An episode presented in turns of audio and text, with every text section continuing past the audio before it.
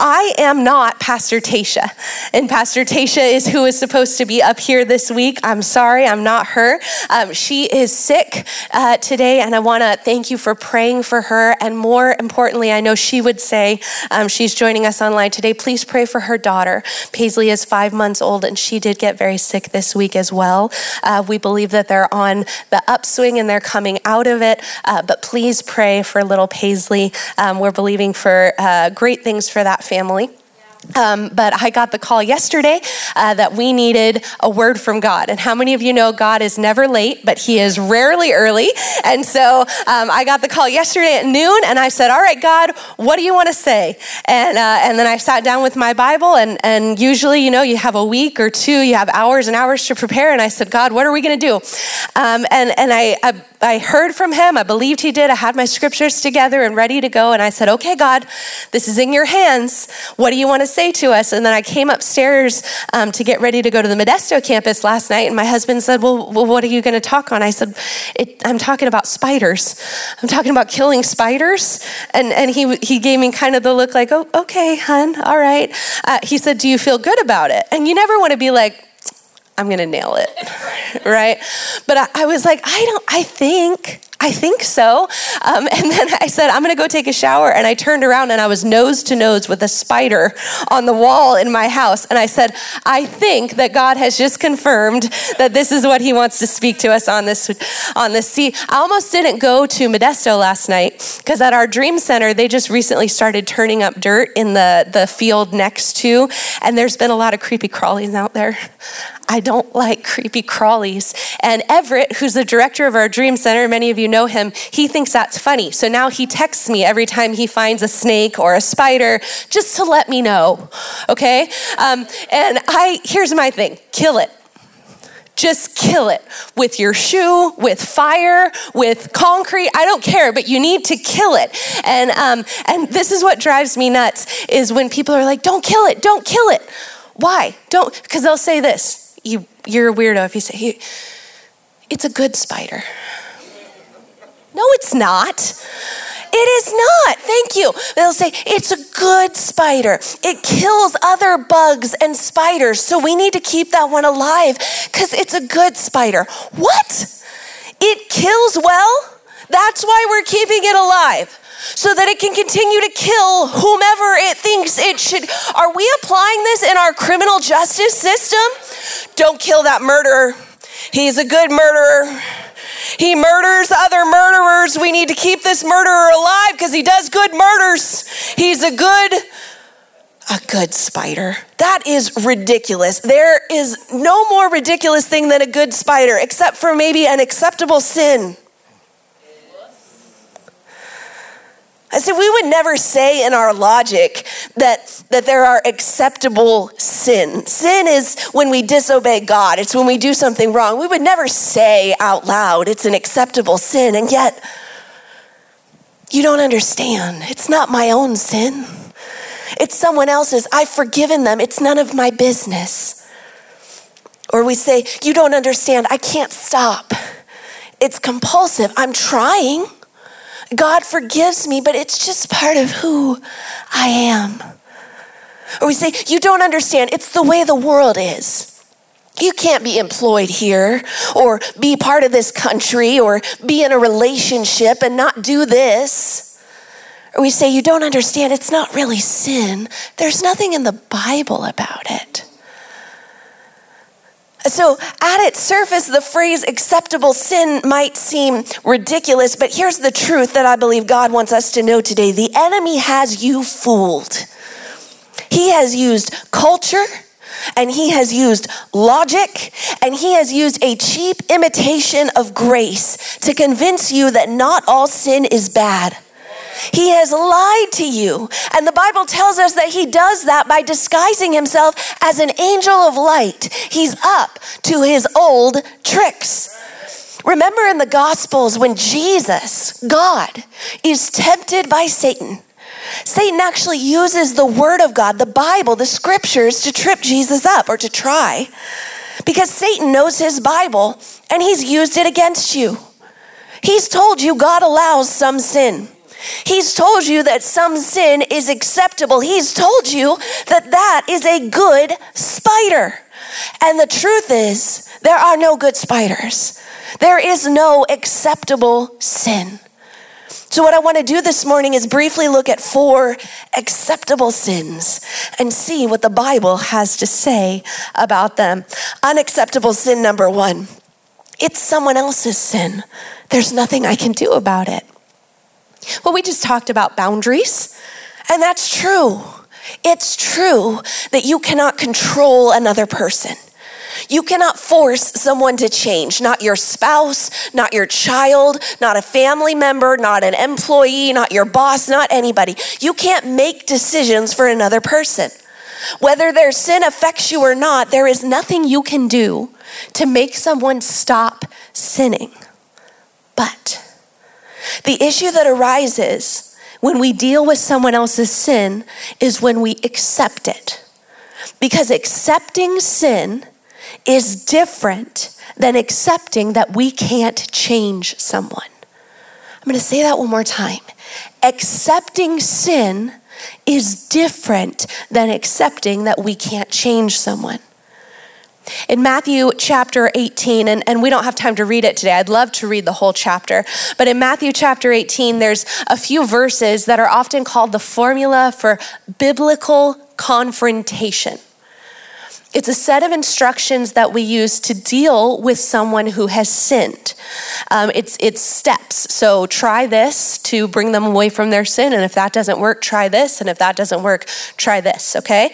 Um, and so where we sometimes get confused is the motive for following this formula. As we think, well, so and so has done such and such, and I'm hurt, or I'm angry, or I'm concerned. And so I'm going to use this to get them to do what I want. That's not how the Bible works. See, we can't take scripture out of context. Context is incredibly important. And so, if we look at the entirety of Matthew chapter 18, it is a monologue that Jesus gives. It's delivered all at once. And so we have to look at why these verses are where they are.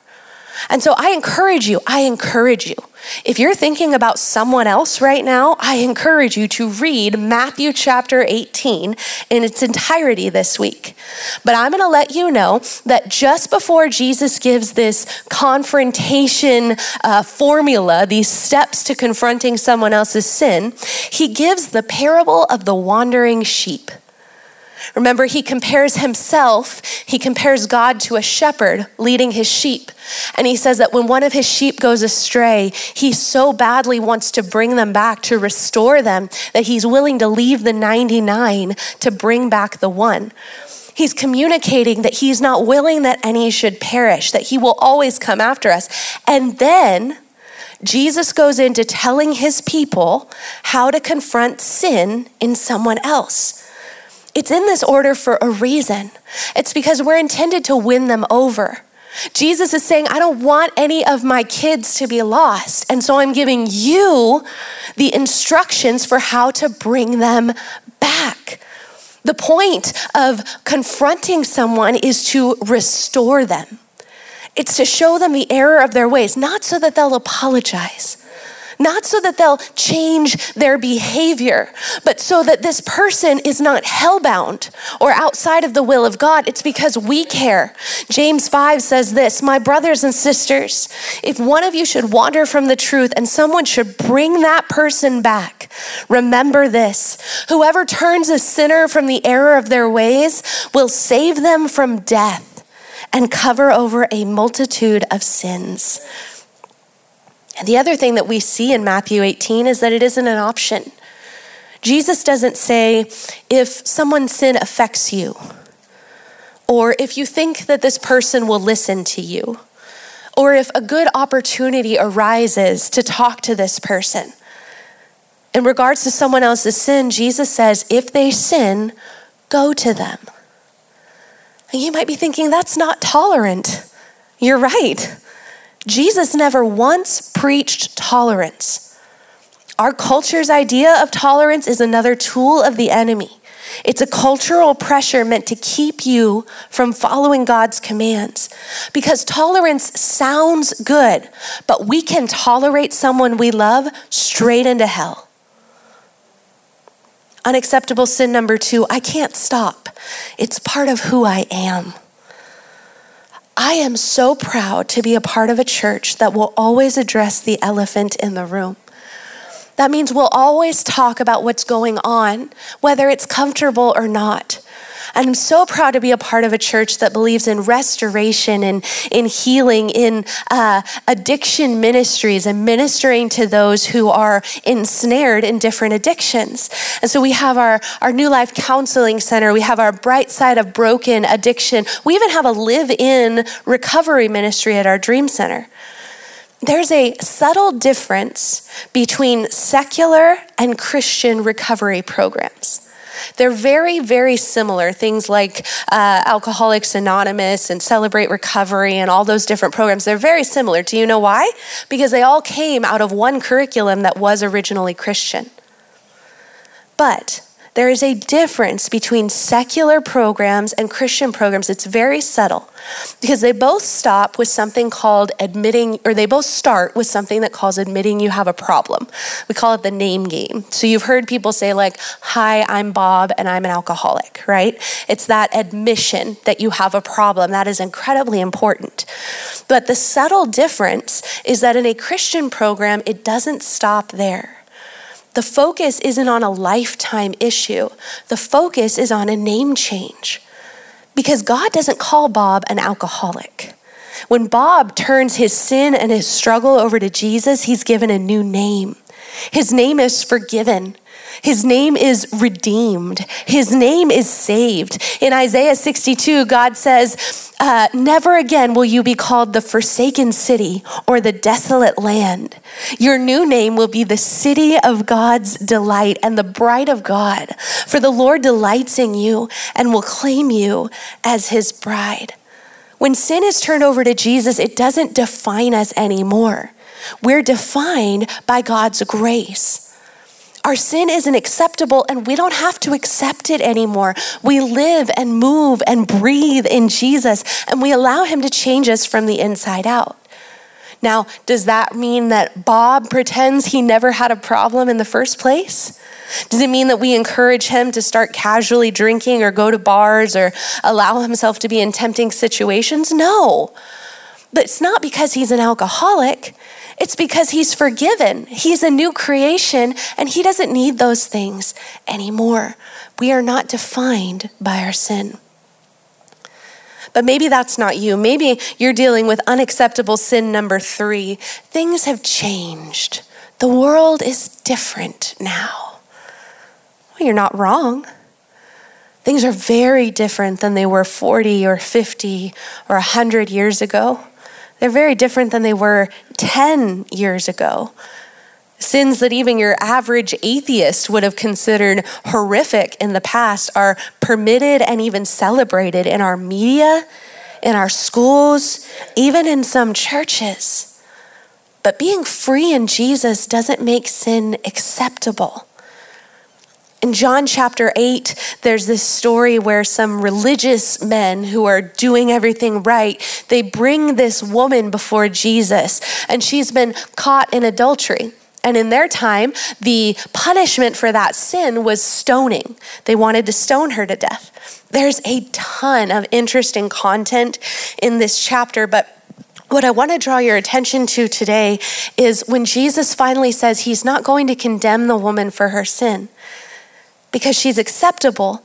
But his parting words to her in John chapter 8, verse 11 are this Go now and leave your life of sin. Jesus makes us acceptable, but he does not make our sin acceptable. I'm going to say that one more time. Jesus makes us acceptable, but he does not make our sin acceptable. But maybe that's not your issue today. Maybe you're dealing with this fourth and final unacceptable sin. You're telling yourself it's not really sin.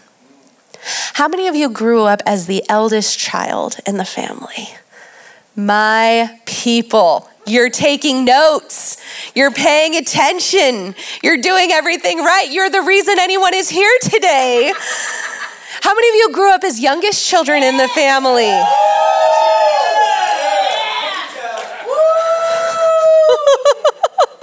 You're why they're taking notes. Because later you're going to be like, what'd she say? And they're going to be like, well, at minute 39.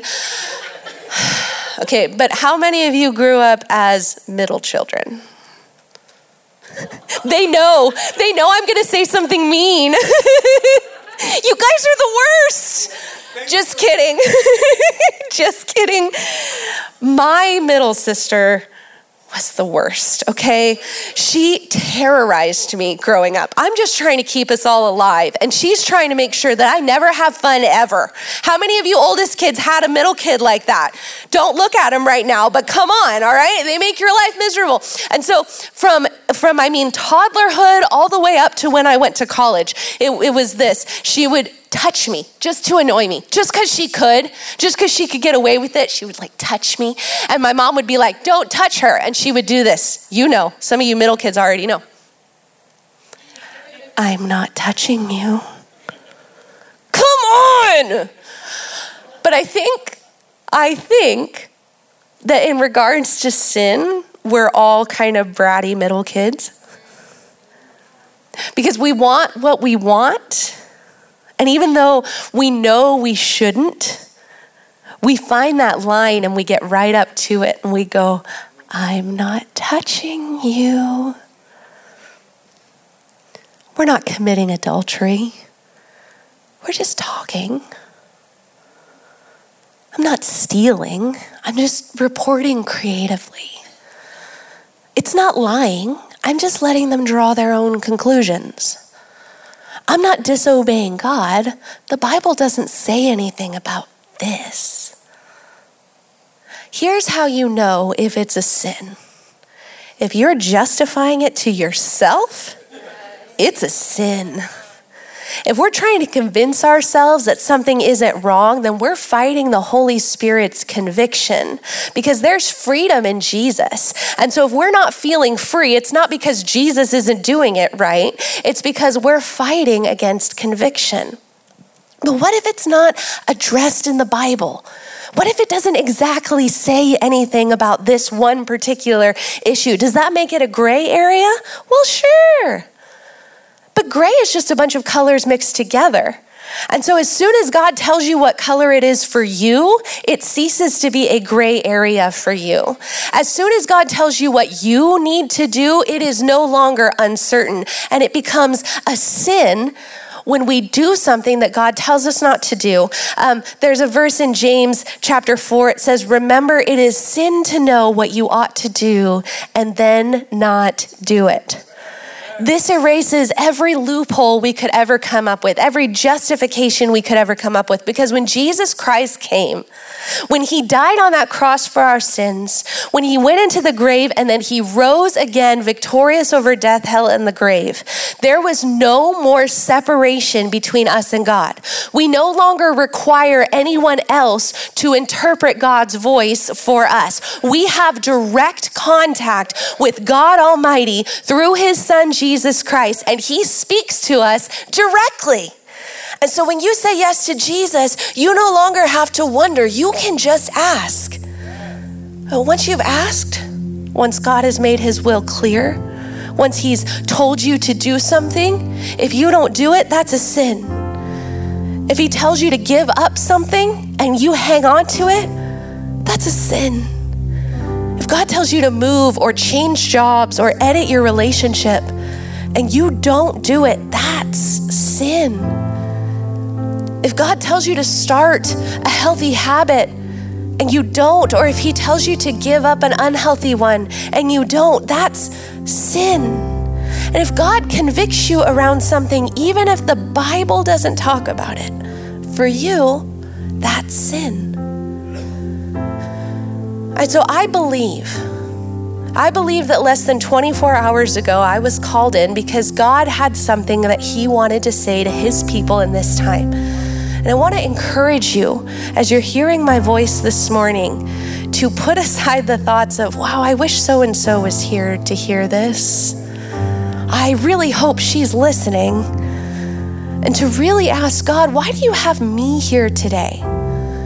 What do you want to speak to me today? Because here's the deal our life with God is going from glory to glory to glory to glory. And so I know that you're dealing with some kind of issue that God wants to define. I know that I'm dealing with some kind of issue that God wants to refine because none of us are going to be perfect until we go into glory. And so you can allow Him to work in you today. There's no shame here, there's just the beautiful opportunity to change. And so I want to ask you which one of these is He speaking to you about today? Have you accepted someone else's sin? Absolved yourself of responsibility to them? When we allow Jesus to replace our sin, we find we don't have to be afraid of confronting others about their sin, even if it goes badly. We can believe the words in Exodus 14 14. The Lord will fight for you. You need only be still. But maybe that's not your issue this morning. Maybe you're playing the name game and you've started to define yourself by accepting your own habitual sin. When we allow Jesus to replace our sin, we find a new identity in Him. We rest in the declaration of Isaiah 43 I have called you by name. You are mine. Maybe your issue today is that you've accepted culture as the authority in your life. When we allow Jesus to replace our sin, we find a new understanding of what truth is and a new strength to resist culture. We live Romans 12, 2. Do not conform to the pattern of this world, but be transformed by the renewing of your mind. Then you will be able to test and approve what God's will is His good, pleasing, and perfect will. And maybe you've been ignoring the conviction of the Holy Spirit and you've disobeyed God's command for your life. When we allow Jesus to replace our sin, we don't just find how to please God, we find the desire to please God. The psalmist said, Take delight in the Lord, and he will give you the desires of your heart. He gives us new desires. We crave new things. We are the fulfillment of Philippians 2:13. For God is working in you, giving you the desire and the power to do what pleases Him. You know what's interesting about killing a spider? You don't try to kill a spider, you don't give it your best shot. You don't work on killing a spider. You either kill a spider or you don't kill it. It's the same with sin. A lot of times we give ourselves that extra out, that back door. I'm working on it. I'm trying. C.S. Lewis said, Do or do not, there is no try. I'm just kidding. That was Yoda from Star Wars. gotcha. It's the same concept, though. Do it or don't do it, but don't say you're gonna try. Because today I believe that God is calling us to kill the spider, to face the sin, and to eliminate it once and for all. And so, in our final moments together, I'd like to give you three steps for killing the spider in your life. Step number one confess it. Some of you are like, nope. Nope, nope, nope, nope, nope. That should be number three. What are the other two? Let's see. It's scary to confess our sin especially if you're in a habitual sin or an addiction, your gut is going to immediately reject this idea because you feel like you could never tell someone. And and here's the lie we tell ourselves when we're this deep into a sin. I can do it myself. I'll just do it myself. Nobody ever even has to know. I'll, I'll, let them know when I've already overcome it, right? We believe that. We really believe that. That is a lie from the pit of hell if you don't tell someone else, another human being, about your sin, then it is still in darkness. And that sin has power in the darkness. James 5 says, Therefore, confess your sins to each other and pray for each other so that you may be healed. The prayer of a righteous person is powerful and effective. Sin is a sickness, and it is a sickness that is going to kill you. But we have the cure. The cure is Jesus. The cure is giving up that sin and giving it over to Him. You need someone else to walk with you on this journey. Now, if you're not sure who to confess to, I would love to help. Because here's what I want you to hear this morning it might not be appropriate for you to tell everyone. That might not be helpful. I'm not saying that you need to wear a shirt with the red letter A on it. Truly, I'm not. But you do need to tell someone, someone trustworthy, someone who is a Christian, someone who's going to hold you accountable, lift you up in prayer, and encourage you on your journey. Do not choose someone that you know will enable you. Don't go to that friend that's going to tell you it's okay. Don't tell your spouse if you guys are not in a healthy place for them to call you out on your stuff. You need to go to someone you can trust. And if you feel like you don't have anyone, let me help. Go talk to Pastor Keeley. Go talk to a, a Christian counselor. We can get you uh, met up with someone like that. It's completely confidential.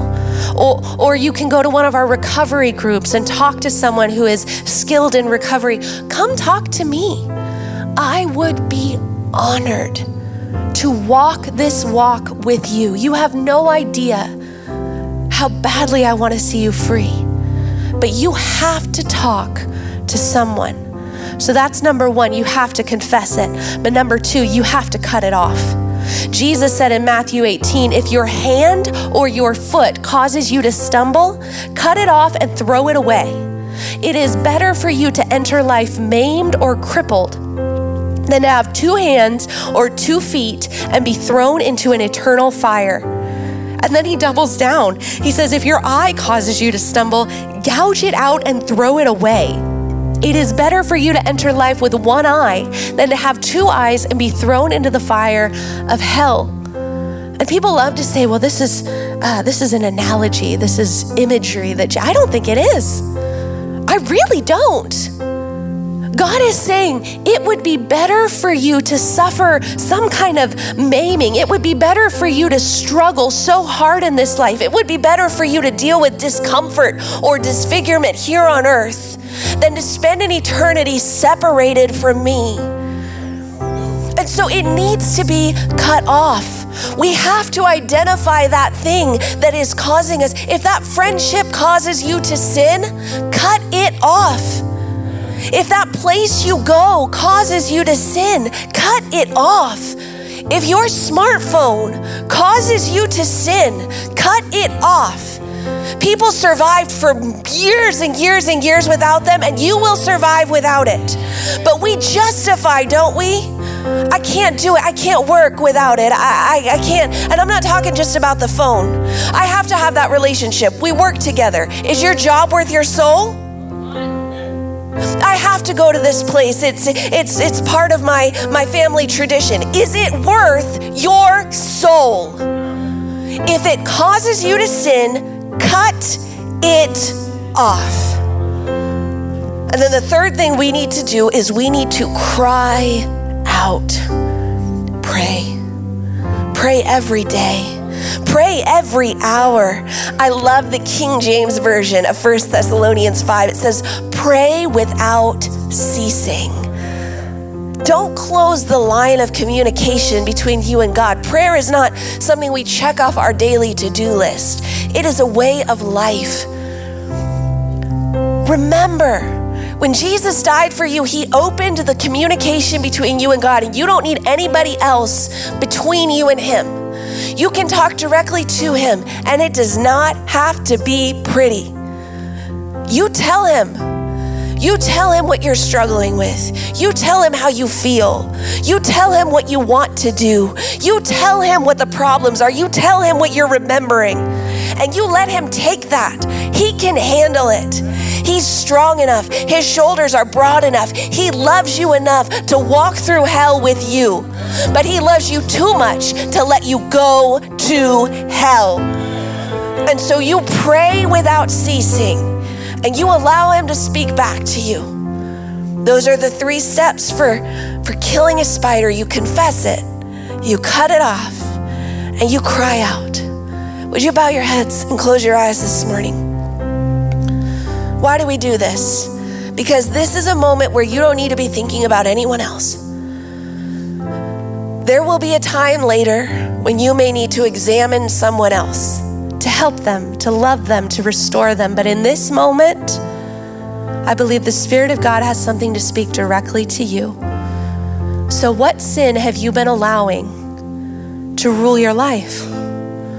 What sin have you been allowing to remain, even though it separates you from the will of God? Because there is nothing that can separate you from the love of God.